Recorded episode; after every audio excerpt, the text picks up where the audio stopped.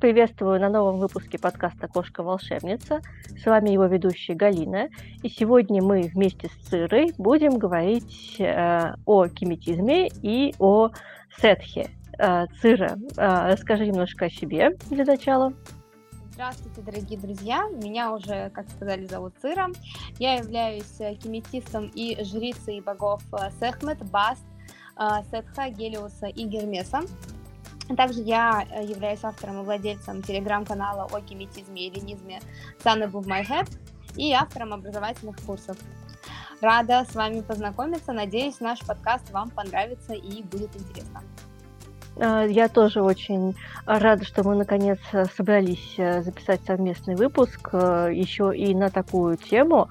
А, Причем идея у нас родилась достаточно спонтанно, и в целом мне самой очень хочется и обсудить э, Сетха, и его образ, как он менялся скажем так, с древнейших времен и до современности в современном а, представлении, в современном кеметизме, как а, он воспринимается, и как мы можем, собственно, лучше понимать и воспринимать его а, сейчас для себя, потому что в целом тема очень противоречивая и вызывает вокруг себя большое количество дискуссий, какого-то недопонимания иногда, которое, конечно, хотелось бы сейчас немножечко э, развеять на нашем подкасте. Тогда, я думаю, мы можем начать сначала с некоторой исторической справки о том, как это было в Древнем Египте и что это вообще за такое интересное божество. А, вообще а, маленький а, такой краткий краткое введение а, будет заключаться в том, что демонизация некоторых египетских богов, и извините, что я так сразу сходу в лоб, но происходила и происходит до сих пор. Например, последние 20 лет активно происходила демонизация бога Анубиса, но это спасибо Голливуду. А вот э, Сетха демонизировали э, достаточно поздно для древнеегипетской истории и достаточно рано для нашей колокольни представления о том, когда все это дело происходило. Вообще изначально а, вернее как, э, грубо будет сказать изначально, потому что если я скажу, что вот сначала секс был как бы божество хорошее, а потом почему-то стало плохое, это тоже будет не совсем верно. А, если говорить о том, что это за божество, то секс это бог, покровитель и сефет.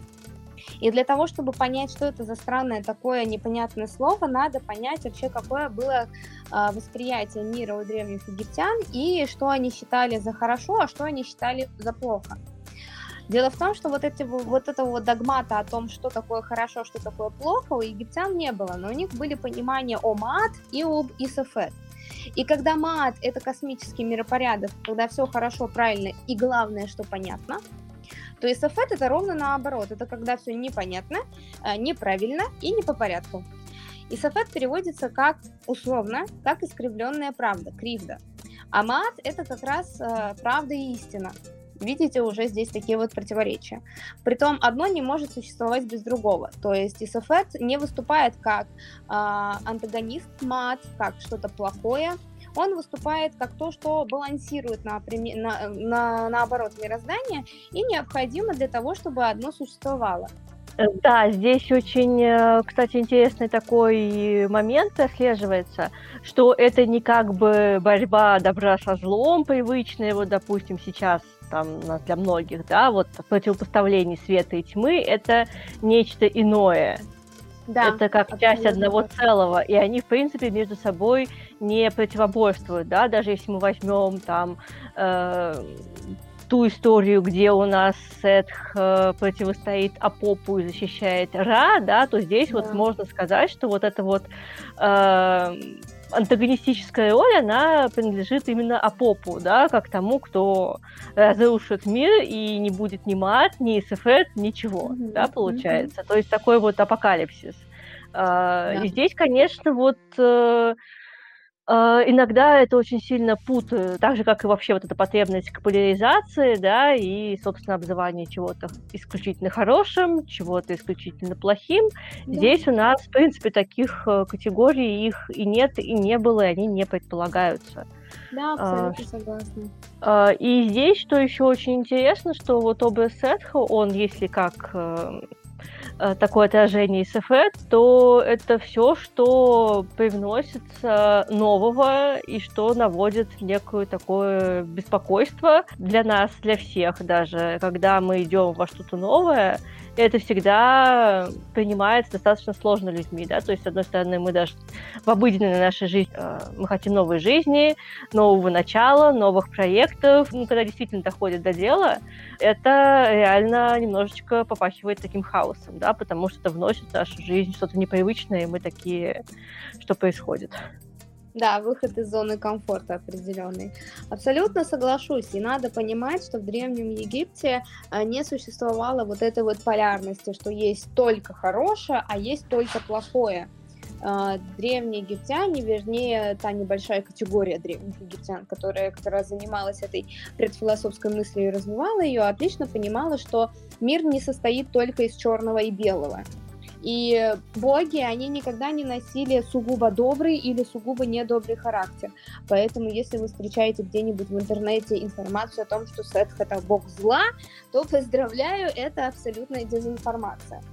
Но Сетх при этом является покровителем этой искривленной правды и кривды. Почему? Хотя, казалось бы, все древнеегипетские боги, они занимаются тем, что поддерживают миропорядок мат. Зачем они это делают? Для того, чтобы люди жили в гармонии, в порядке, чтобы у них все было хорошо и классно. А, и когда обращаются, обращались к богам, и сейчас, когда мы обращаемся к богам, мы обязательно упоминаем то, что мы поддерживаем миропорядок мат и просим поддержать его у богов. Потому что когда есть миропорядок, у нас все хорошо. А вот СФ это как бы противоположное, это э, что-то нестабильное и нехорошее. И как же так получилось, что есть Бог, который покровительствует этому чему-то нехорошему, непонятному э, и э, противоречимому, искривленному? Именно из-за того, что он является покровителем СФЭТ, долгое время у исследователей был а, достаточно бурный активный спор о том, является ли Сет трикстером или не является.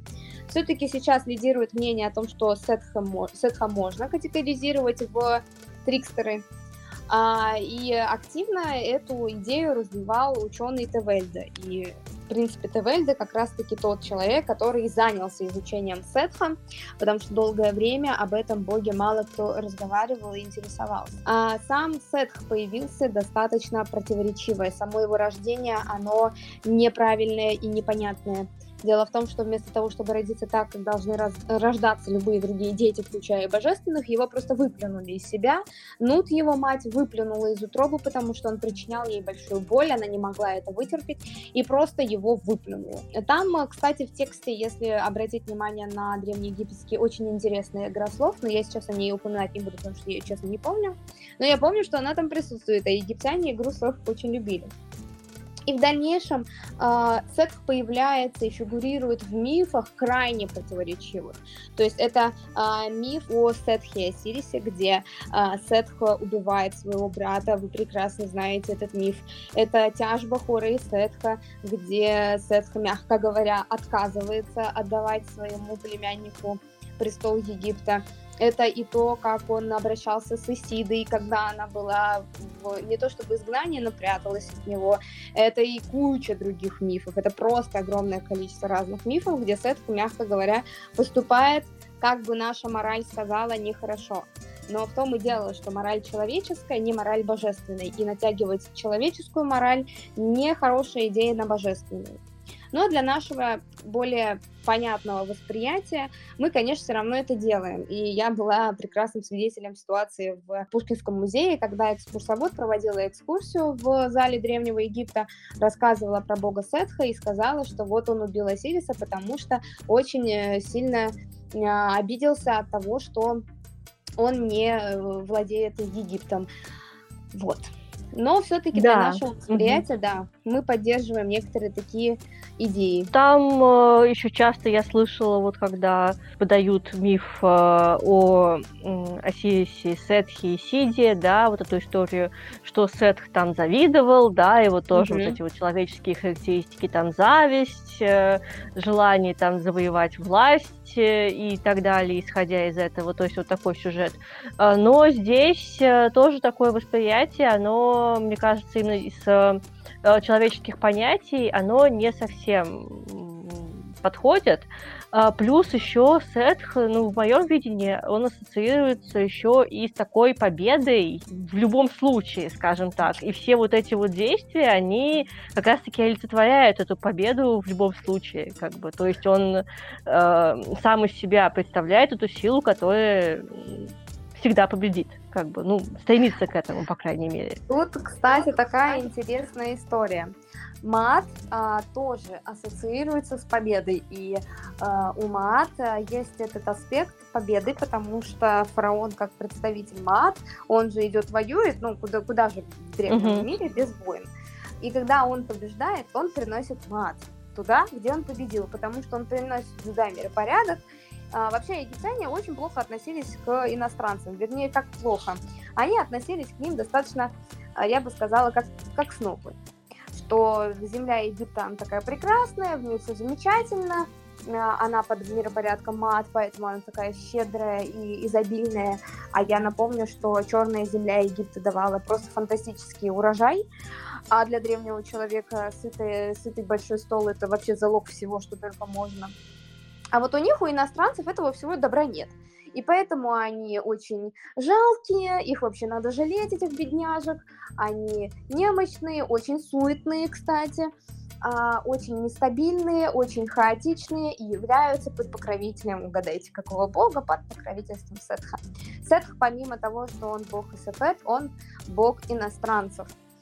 И Рамзесы, э, фараоны этого периода, активно, кстати, использовали эту мысль, когда они пришли к царской власти, потому как фараоны этой династии, они не являлись исконными жителями Древнего Египта.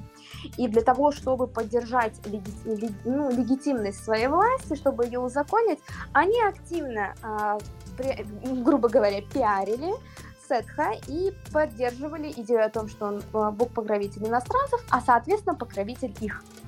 И, например, э, великий фараон, великий полководец, а, очень значимый для истории Древнего Египта и тот, которого многие знают, Сети I, он является, его имя является производным от слова Сет, тот, который от Сета. И несмотря на то, что э, сила Сета именно из-за того, что он покровитель Сафет была слишком велика, и люди боялись ее настолько, что искажали его имя в написании, и если говорили про Сети первого, использовали другое его имя, все-таки он таким образом почтил божество и подчеркнул свою с ним связь, что да, я иностранец, но я почитаю Бога иностранцев. И при этом Сетх также является, как раз, как ты сказала, покровителем войны. И это тоже активно подчеркивалось и с Эти Первым, и Рамзесом Вторым, потому что он часто изображался, ну как часто, есть у нас изображение, где он учит как раз фараона стрелять из лука, в общем-то, быть воином. Таких и... много, кстати, изображений там, где там обучает стрельбе из лука, сетх, э, фараона да. и так далее. Да, и что интересно, мне всегда эта мысль безумно импонировала. Сет является покровителем э, и богом иностранцев, э, торговли, соответственно, и войны. Развитие древнего мира происходило всегда двумя путями. Это торговля и война. И вот как раз, как ты правильно сказала, сетх – это развитие. Развитие всегда бывает тяжелым в разной степени тяжести, но я не знаю ни одного человека, у которого бы вот он развивается, просто как сыр в масле катается, никаких проблем у него не бывает, сложностей не происходит. Вот просто вчера был э, из, из грязи в, в князе за сутки просто так случилось. Всегда это большой, трудоемкий и сложный путь, который требует нашей воли. И в современных аспектах мы можем говорить о, о том, что Сет — это покровитель и бог воли. Да, и здесь и воля, да, и изменения. И, кстати, вот если еще в плане имен, то вот э, я читала у Карловой тоже в ее э, статьях, э, что и во второй династии тоже там начинали использовать имя Сетха и записывать его, в том числе и фараоны. И вообще там даже она пишет и о солярных аспектах у него, что они тоже присутствовали, скажем так, в ранние периоды. Так что там все было очень неоднозначно вообще вот в этом а, восприятии. Ну и в плане развития, да, здесь, э, кстати, развитие, это сначала мы, по сути, устраиваем вот этот самый эстафет в своей жизни или где бы то ни было, куда мы идем, а, но потом уже приходим к мат, как бы, если так вот да. образно. Да, согласна. А, солярность, кстати говоря, Сетха, очень интересная история, которая выражается в одном из его титулов. У него титул, который есть у него и у богини Хатхор. Это Нупти, золотой. Я сейчас могу, конечно, сковерканно сказать по-древнеегипетски, но а, именно золото. Золото – это его солярный титул. Это очень солярный титул, он есть у него и есть у богини Хатхор. Я видела одну диссертацию, где как бы пытались вот э, сделать какое-то э, сравнение этих богов на фоне этого титула, но э, у Сетха этот титул присутствует. Почему? Потому что он является э, богом-покровителя города Нупти, который как раз-таки золотой город золота. Так что дополнительно это еще подчеркнуло его солярность. Плюс ко всему, как верно было сказано в начале, он является защитником Ра. Он защищает Бога в его солнечной ладье, пронзая Апопа своим копьем. И это очень важно, а, потому что если боженьку не защитить, то Апоп победит, а это для нас очень плохо. А, в концепции древних египтян а, конец света наступает, если Апоп побеждает Солнце, и Солнце не восходит. Тогда как бы просто представьте шок древних египтян, если происходило такое событие, как солнечное затмение, например. Ну да, и по сути у нас Эдх э, — это защитник от апокалипсиса в целом. Да, и что, кстати, интересно, он еще является покровителем вот этих вот всех нестабильных природных явлений, типа пустынная буря, сильные ветра, а, какие-нибудь э, аномальные катаклизмы. Я подозреваю, что солнечные затмения тоже входили в эту историю. И, кстати, из-за того, что он э, был защитником Ра, очень серьезным и важным его защитником, а, Ра первое время, вернее, как долгое время, отказывался признавать Хора наследником Египта. А, и вот этот вот миф вообще о тяжбе Хора и Сетха, он показательный.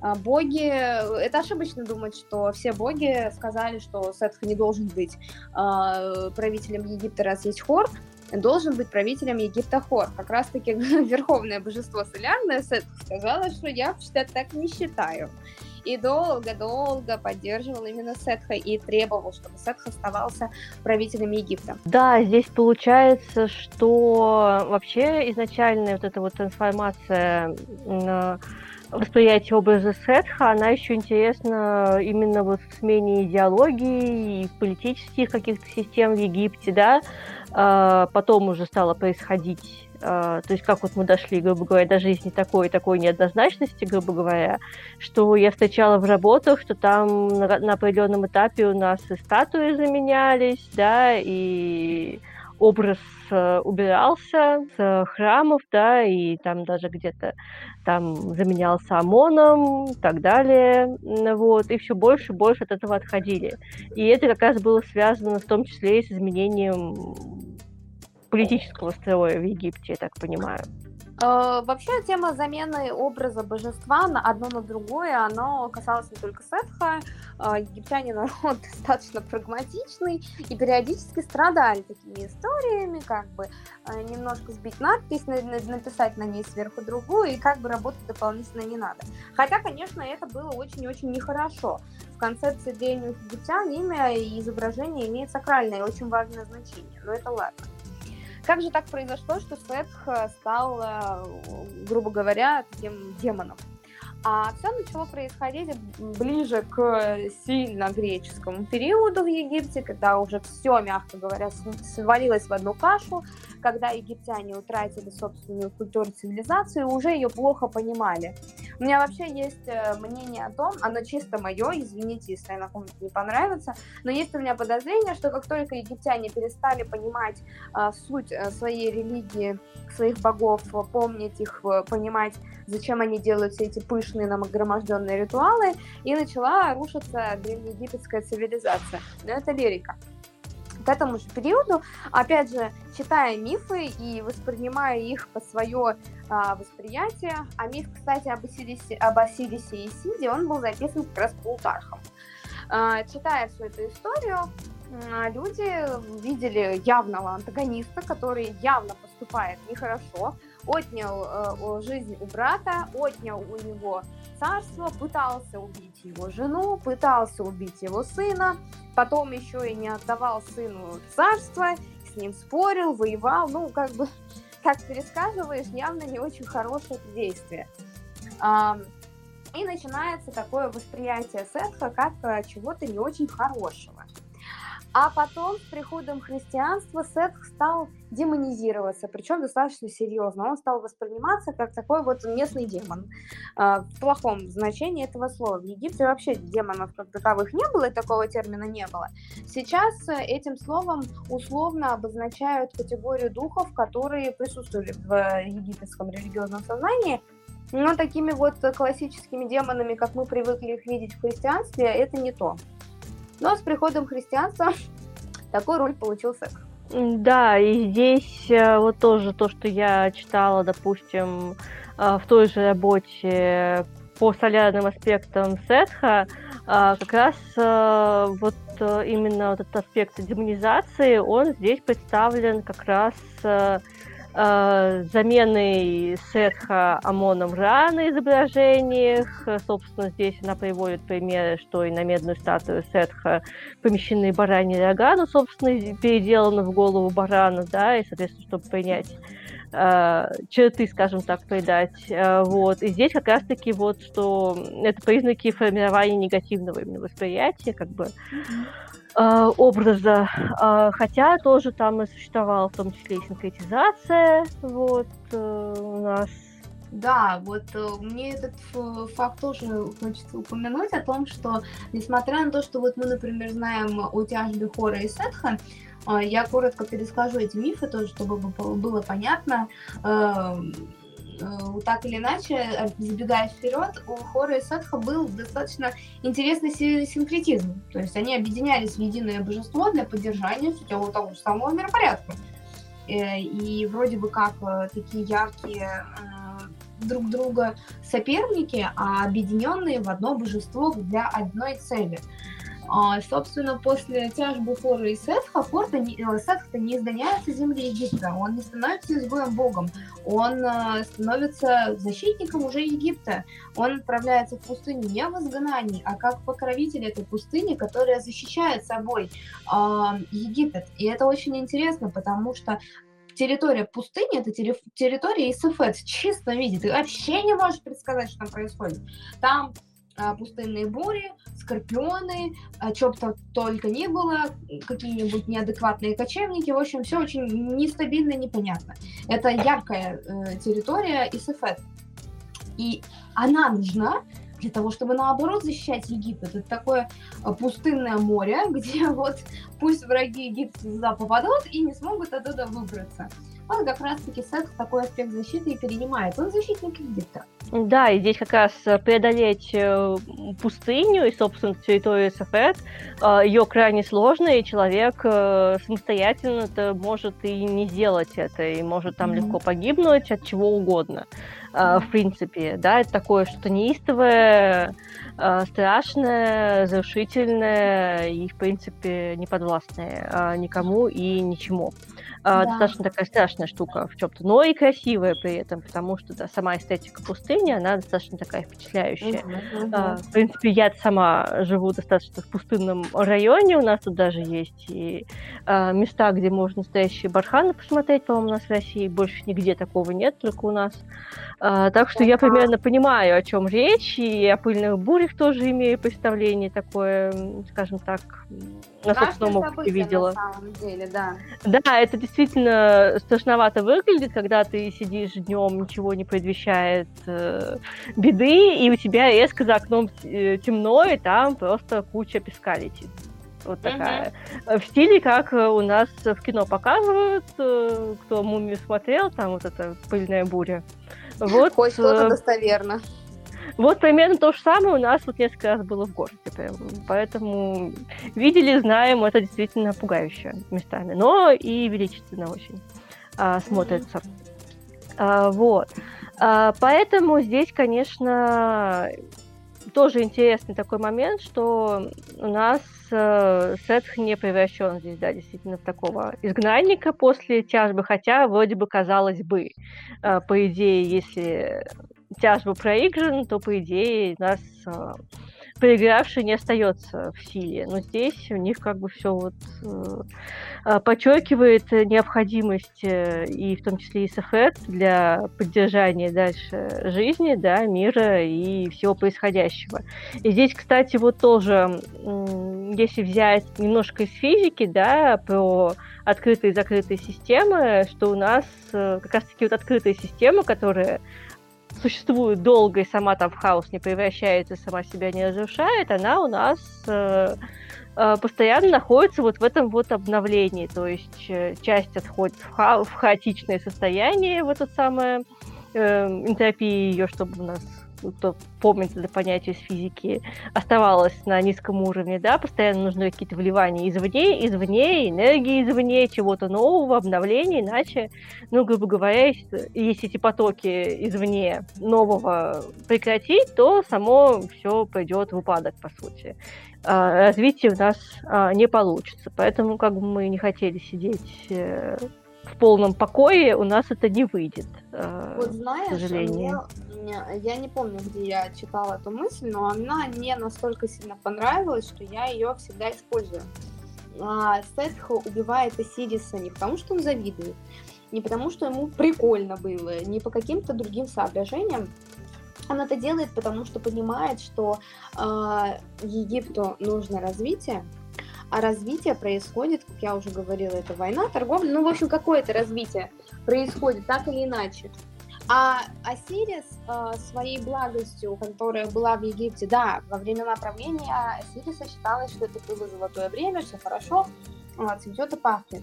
Ну и Осирис-то у него аспект э, плодородия очень яркий. Uh, но при этом, пока было его правление, не было этого самого развития. Была как бы такая благостная стагнация все вроде бы хорошо, но что-то не то, не делается ничего нового, а рано или поздно за стагнацией приходит смерть. И поэтому Сетха отправляет Осириса туда, где стагнация, собственно говоря, необходима, где необходимо это вечно стабильное благо. В поля, пожалуйста. Да, то есть, собственно, э, так можно сказать, в мир мертвых, да, да. который как раз-таки и неизменен, потому что мертвое неизменно, вот, оно может только там разложиться еще больше, вот, и оно уже мертво, а что живое, оно постоянно находится вот в этом противоборстве разрушительному влиянию окружающей среды, по сути, постоянно для этого нужно развиваться, постоянно нужно привносить что-то новое, иначе, ну, собственно, разрушимся и отправимся а, в мир иной быстрее значительно. Также можно провести параллель, что если мы хотим чего-то лучшего в нашей жизни, ну, нам придется, да, выйти из дома, выйти из там того же самого насиженного места нашего, а, вот, и все, все великие приключения, как у Толкина было, начинаются с э, выхода за дверь, да, да. первого шага нашего за дверь. А, а там, конечно, вот то самое неизведанное и творится, да. Мы там не знаем до конца, что с нами будет, и нам придется эту всю су- суету новое воспринимать, как-то противодействовать этому, в том числе и своей волей, силой и так далее. И встречать это, скажем так, гордо. С открытой, да, гордо, с открытой душой и ну, как это можно сказать, с честью, наверное, насколько мы да. это можем сделать. А, ну и, конечно же, желая победы своей и процветания, что, мне кажется, тоже а, вот эту победу и желание утвердить свою силу, это очень тоже про Сетха. Да, вот. согласна. И, кстати, я сама по себе, я очень долго шла к пониманию аспектов сетха и вообще к сетху сама по себе, по личному опыту. Это было в чем-то тревожно для меня, потому что это было связано с тем, что не то, что я там думала, что Сетх ужасный, страшный, злобный и так далее, и, и ужас, кошмар, демоны за мной пойдут. Нет, э, не в этом дело было. А, мне казалось, что как раз-таки восприятие мной этих аспектов, оно сделает меня опасной для mm-hmm. окружающих. А, и как раз вот э, э, я стану разрушительной силой, и ой, мамочки, за что с этим делать? То есть это момент трансляции своей воли вовне, когда я меняю мир вокруг меня, когда я на него влияю сама, как я хочу, вот это вот как раз-таки был достаточно страшный переходик, что действительно это же как бы, если взять и Сетха в аспекте гнева, то это гнев такой, который как бы отсек, и все. Вот, mm-hmm. по сути, такой отсекающий очень, э, доводящий это дело до конца. Э, а я такая всегда была, ну, может быть, э, мы передумаем, да, может быть, вот мы с человеком вступили в конфликт, а может быть, он одумается, а может, не будем окончательно, а может, мы договоримся. И вот это вот такая, такой мой дипломатичный аспект, он всегда здесь оставлял вот это многоточие. Uh, и я такая всегда испытывала здесь некую такую вот сложность большую. Э, поэтому было, да, страшновато. Но когда я таки дошла, uh, я поняла, что таки ничего страшного-то и не происходит. Наоборот, uh, что мертво, оно отпало, скажем да. так. И после этого ты чувствуешь облегчение исключительно. Я очень люблю шутить, что у нас, например, есть Сехмет. Сехмет тоже достаточно гневная богиня. Достаточно, это мягко сказано. И если, например, по мифам Сетх э, слишком жестко буйствовал, и его ничто не могло угомонить, на то, чтобы его успокоить, отправлялась либо его мать Нут, либо Сехмет. Потому что гнев Сехмет уже точно ничего не остановишь. Но при этом э, я, это мое личное восприятие, всегда воспринимала проекцию гнева Сехмет нами это как, например, вот э, вы представьте руководитель какой-нибудь фирмы. У вас в подчинении там энное количество людей, и у вас накосячил ваш сотрудник, сильно накосячил, неприятно. Вы приходите, гневаетесь на это, даете ему профилактических по шапке и успокаиваетесь на этом. Вы выплеснули этот свой гнев и успокоились. Вот для меня это гнев секса. А гнев секса это вы пришли и уволили этого человека. Отсекли его, но он бесполезен. Он нарушил э, ход работы, ход, ход компании, он не приносит ей никакой пользы, кроме вреда. Все, ладно, до свидания. А, вот Кстати, это... да, это да, очень похоже. А, и, кстати говоря, похоже на меня до и после, потому что если взять э, меня ранее, то это как раз-таки я погневалась, я успокоилась, дальше все мирно пьем чаек, все замечательно, все прекрасно. И я такая надеюсь, что все извлекли урок из своих ошибок. А, вот. А сейчас я уже понимаю необходимость вот этого вот окончательного принятия решения. И, кстати, интересный момент, что эти решения стали легче приниматься. Я уже mm-hmm. не стремлюсь там, ой, а давайте договоримся. Я уже понимаю, что, ага, ситуация вышла из-под контроля, это уже все, как бы, дальше так продолжаться не может, поэтому мы просто ставим точку. И идем дальше, и нам нормально, потому что мы правы. Вот э, это очень тоже важная такая штука. И еще очень важен, мне кажется, сет в э, формате именно принятия себя такими, какими мы есть со да, всеми своими да. сложностями, трудностями, со, со всем своим характером. Вот какие мы есть, такие мы есть. Мы можем быть э, правы просто потому, что мы так хотим, допустим. Иногда это очень э, полезная штука, да, сказать, что а почему ты так думаешь? Ну вот я так решила, вот значит для меня это истина сейчас. И mm-hmm. я уже не буду там передумывать, не буду колебаться это тоже очень э, нужная часть жизни, скажем так. Согласна. В целом э, аспекты сетха, которым он покровительствует, они, конечно, очень разнообразны, и в современных аспектах вообще есть э, тоже а, говорят, по крайней мере, о том, что сетх, например, покровительствует сексуальности, сексуальному принятию себя и сексуальным интересом человека, э, фетишем, фи фетишем. Вообще, кстати, забавно, что правильное ударение этого слова фетиш, но это ладно, с мои лингвистические приколы. Да, Сетх является покровителем как раз таких вот интересных вещей, как раз за счет того, что он про сексуальность во имя сексуальности. Многие древнеегипетские боги отвечают за аспект сексуальности в контексте плодородия, потому что в древности зачем тебе быть сексуальным? Для того, чтобы ты продолжал род. А Сетх, учитывая то, что он бесплоден, кстати говоря, считалось, что у него нет детей. И э, только в некоторых мифах говорится о том, что он является отцом Анубиса, но чаще говорят о том, что отцом Анубиса является Осирис. Сетх как раз за сексуальность, он, у него есть великая сексуальная мощь, потому что это великое божество мужского характера, у него это никуда подеваться не должно. Но сексуальность во имя сексуальности, во имя э, удовольствия, во имя себя в первую очередь. Сексуальность как раз в аспекте сетха, она как раз говорящая о принятии себя, о любви к себе и об удовольствии, а не о продолжении рода, что очень важно. И в мифах очень часто э, сексуальная несдержанность сетха – а, часто фигурируется, ее часто, скажем так, насмехаются над ней.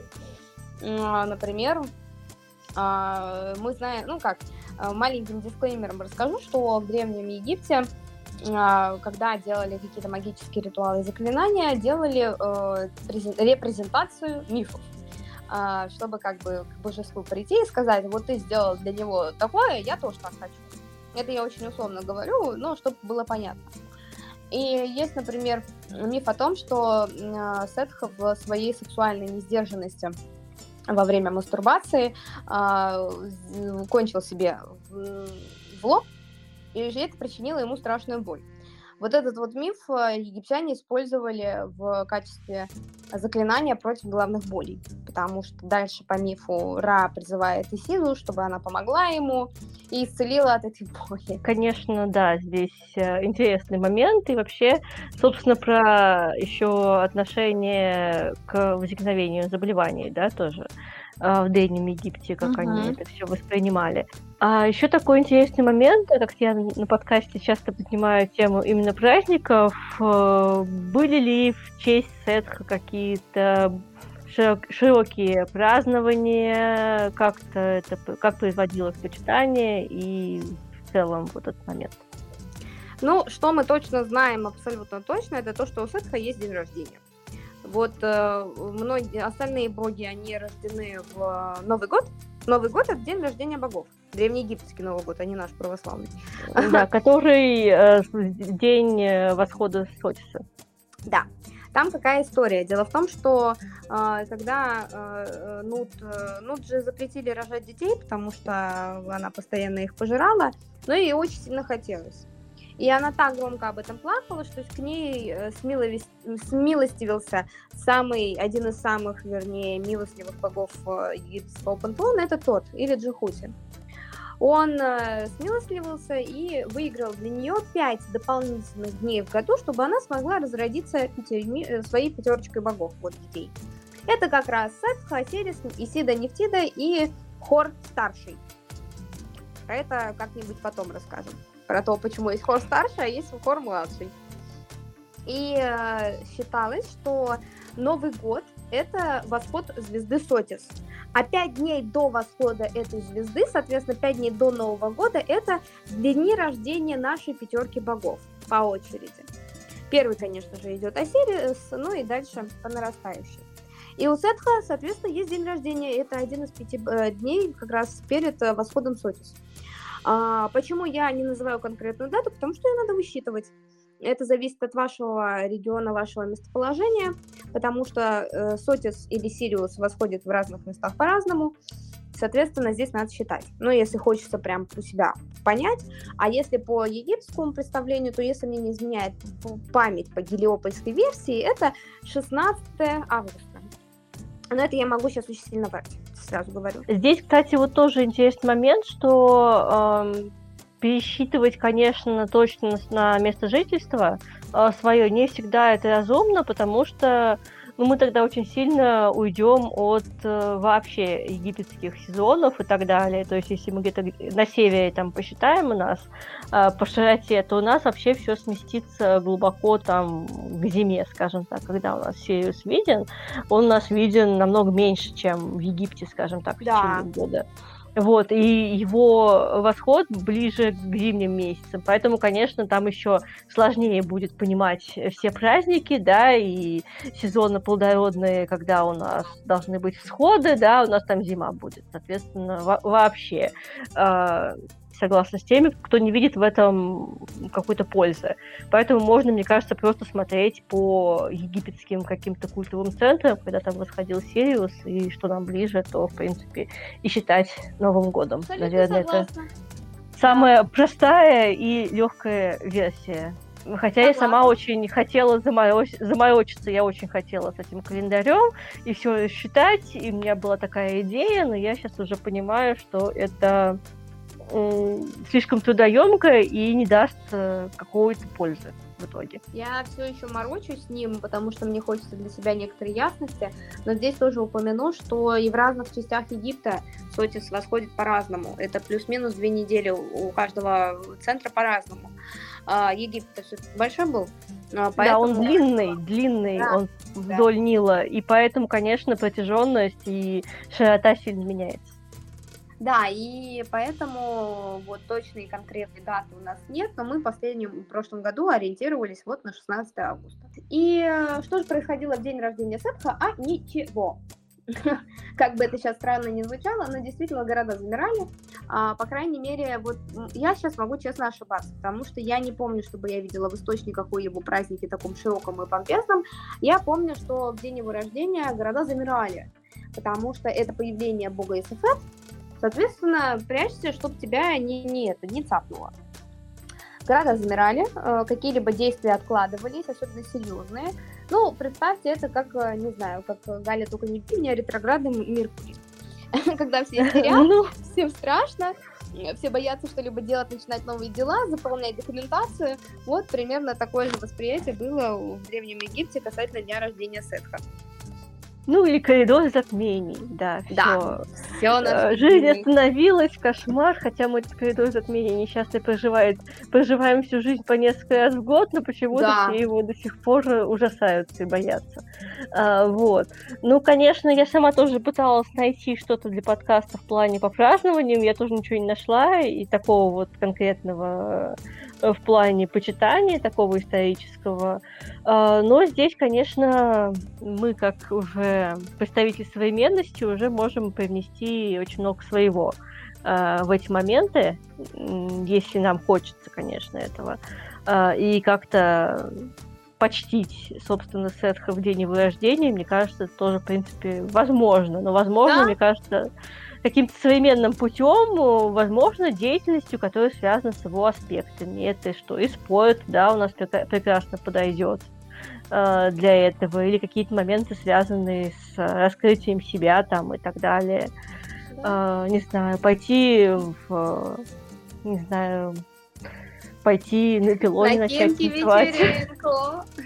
Да, или там, не знаю, какой-то момент в плане занятий боевыми искусствами, что в таком моменте. У меня была годовая аскеза на спорт от Сетха, ну, вернее, для Сетха. Я сама полезла в это дело а, и взяла ее для себя, чтобы как раз таким образом почтить его, как его жрица. Это был очень интересный опыт. А, не могу сказать, что простой, но и не могу сказать, что сильно а, отягоща- от- отягощающий. Это было действительно приятно делать, особенно понимая, что я это делаю для бога, которому несу жреческую службу. А на день рождения Сетха, например, который будет в этом году, я планирую проводить ему праздничную литургию. Это прекрасная новость, э, вообще Мгм. замечательная. Я вообще так и подозревала делать, потому что э, я на канале провожу э, литургии по воскресеньям для э, Баст и Сахмет, а Сетху решила, что будет очень классно проводить литургию один раз в году, как раз на его день рождения. А, ну, здесь резонно, что, в принципе, и других э, праздников-то мы не знаем, они вообще были или не были, и когда, собственно, его почитали, и как его почитали в другие дни года. Поэтому, ну, раз в год вполне резонно, как такой, скажем так, знаменательный день. Это вполне интересно будет. Вообще Сетху в религиозном сознании древних египтян появлялся достаточно часто. Он очень часто фигурирует в ритуалах. А, Например, тот же самый ритуал отвязания у стоячей, про который я просто нигде... Ну, вот нет места, где бы я не пришла и не сказала про этот ритуал. Он даже в этом ритуале фигурирует вместе с хором и Джихути Тотом.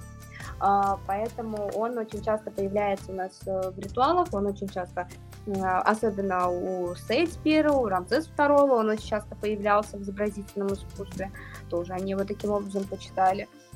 собственно говоря, э, скорее всего, э, это просто действительно было прям фараоновское к которому обычный человек мало имел какого-либо отношения.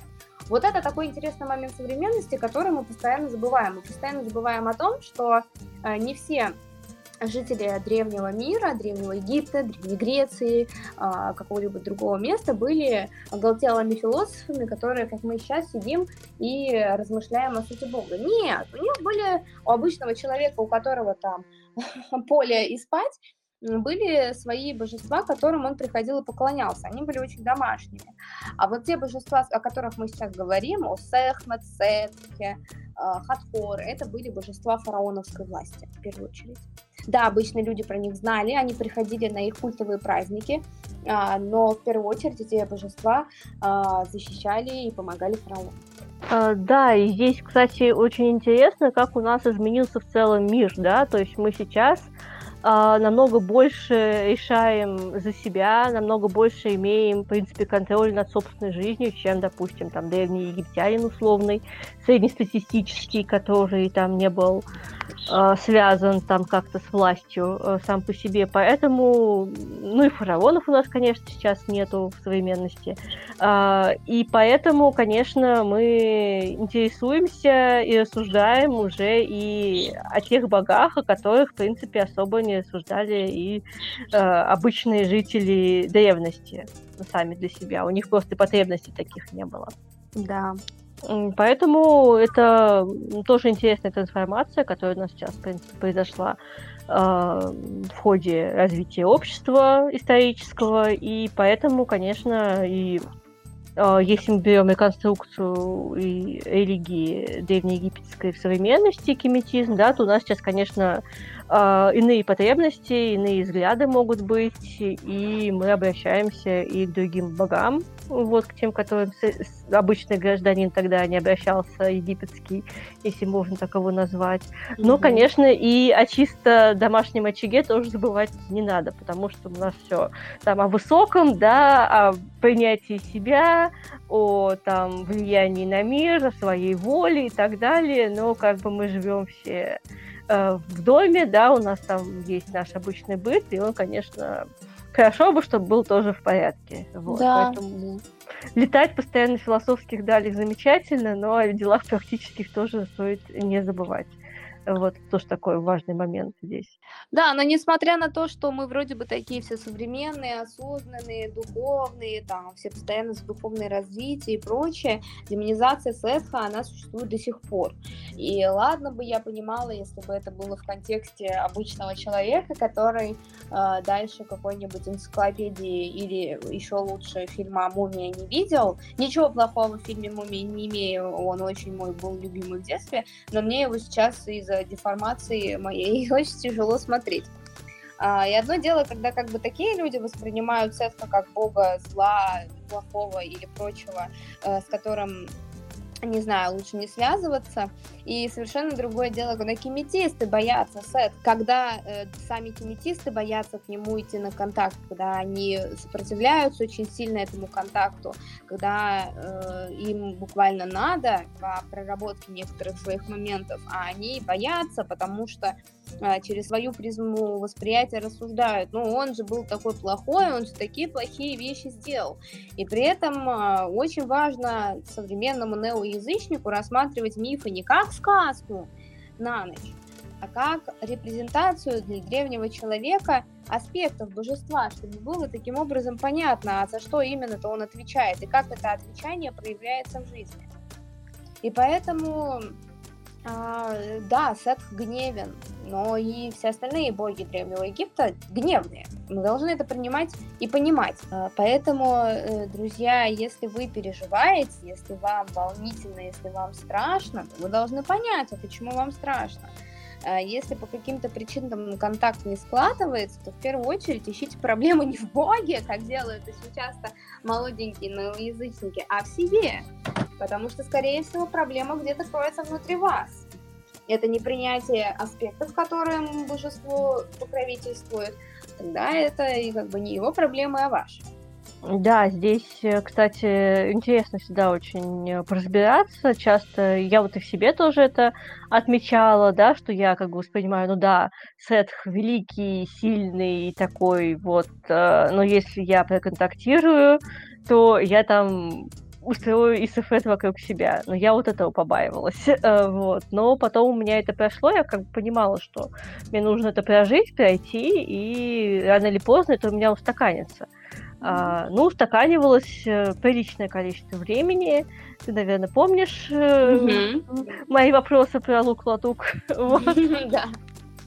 Ну, тогда это были только вопросы. Наверное, очень сильно мне еще помог твой марафон воли. Вот, когда я на него пришла, ну, ну скажем так, приблизила всю эту ситуацию. Ну, он, кстати говоря, тоже был в честь Сетха, и я очень рада и благодарна тебе за то, что ты его прошла. Да и всем, кто его проходил, я надеюсь, что он был всем а, полезен и нужен. А, у меня контакт с Эдхом вообще достаточно своеобразно складывался. Я не могу сказать, что это что-то а, спокойное или такое обычное, как раньше происходило с другими богами. Естественно, каждый контакт с каждым богом, он уникален для меня и очень запоминаешься. Но как было с Эдхом, это было что-то особо особенное. У меня была ученица, которой я помогала, поддерживала, обучала и в первую очередь помогала в рамках кеметизма. И у нее было покровительство, у нее есть покровительство Сетса. Такой очень милый, чудесный человечек, который э, такая маленькая, худенькая, с большими очками, очаровательная хирург. Чудесная девочка. И вот это чудесное, очаровательное, хрупкое создание было под покровительством Сетка и сейчас является. И я ей помогала на этом пути. Прекрасно было то, что она вообще ничего не знала, и это было замечательно, ее ничего не отпугнуло. Но когда у нее происходили некоторые стопорные моменты, которые происходят, конечно же, у всех, подключалась я, я ей помогала и проводила ей трансовые медитации, для того, чтобы она могла сконтактироваться с божеством и вообще понять, что происходит внутри себя. А, и был момент, что она не смогла войти в это состояние нормально, и там уже подключился сетх основательно. В общем, таким образом я как бы с ним взаимодействовала через помощь этой девочки. А потом просто бам, и на меня свалилось это жречество. Это я сейчас говорю, конечно, очень некрасивыми словами, свалилось. Но я эту работу приняла с а, большой благостью и большой радостью и надеждой на то, что я с ней сработаюсь хорошо. Э, тоже для меня это было очень неожиданно и удивительно. Но сет сам по себе неожиданный и удивительный. И он проявляется в жизни крайне неожиданными и крайне удивительными способами. И как позитивно, и как иногда не очень. Это тоже надо понимать. Да, я заметила, кстати, в плане неожиданности, да, это, это действительно очень неожиданные вещи, которые ты сам не планируешь, но они есть, но они часто именно благо. Хотя, может быть, в моменте ты это так и не воспринимаешь, но в будущем ты понимаешь, что все перемены, все это было действительно необходимо, ему пришло время, и все как должно в итоге а, происходит. Хотя, конечно, ну, не всегда мы в моменте проживаем и реагируем на какие-то события прям сразу позитивно. И, ну, это тоже нормальная ситуация. Там поругаться на жизнь – это наше да? все. Да, поддерживаю и понимаю. Вот, так что контакт с Эдхом у каждого его последователя, он действительно уникальный.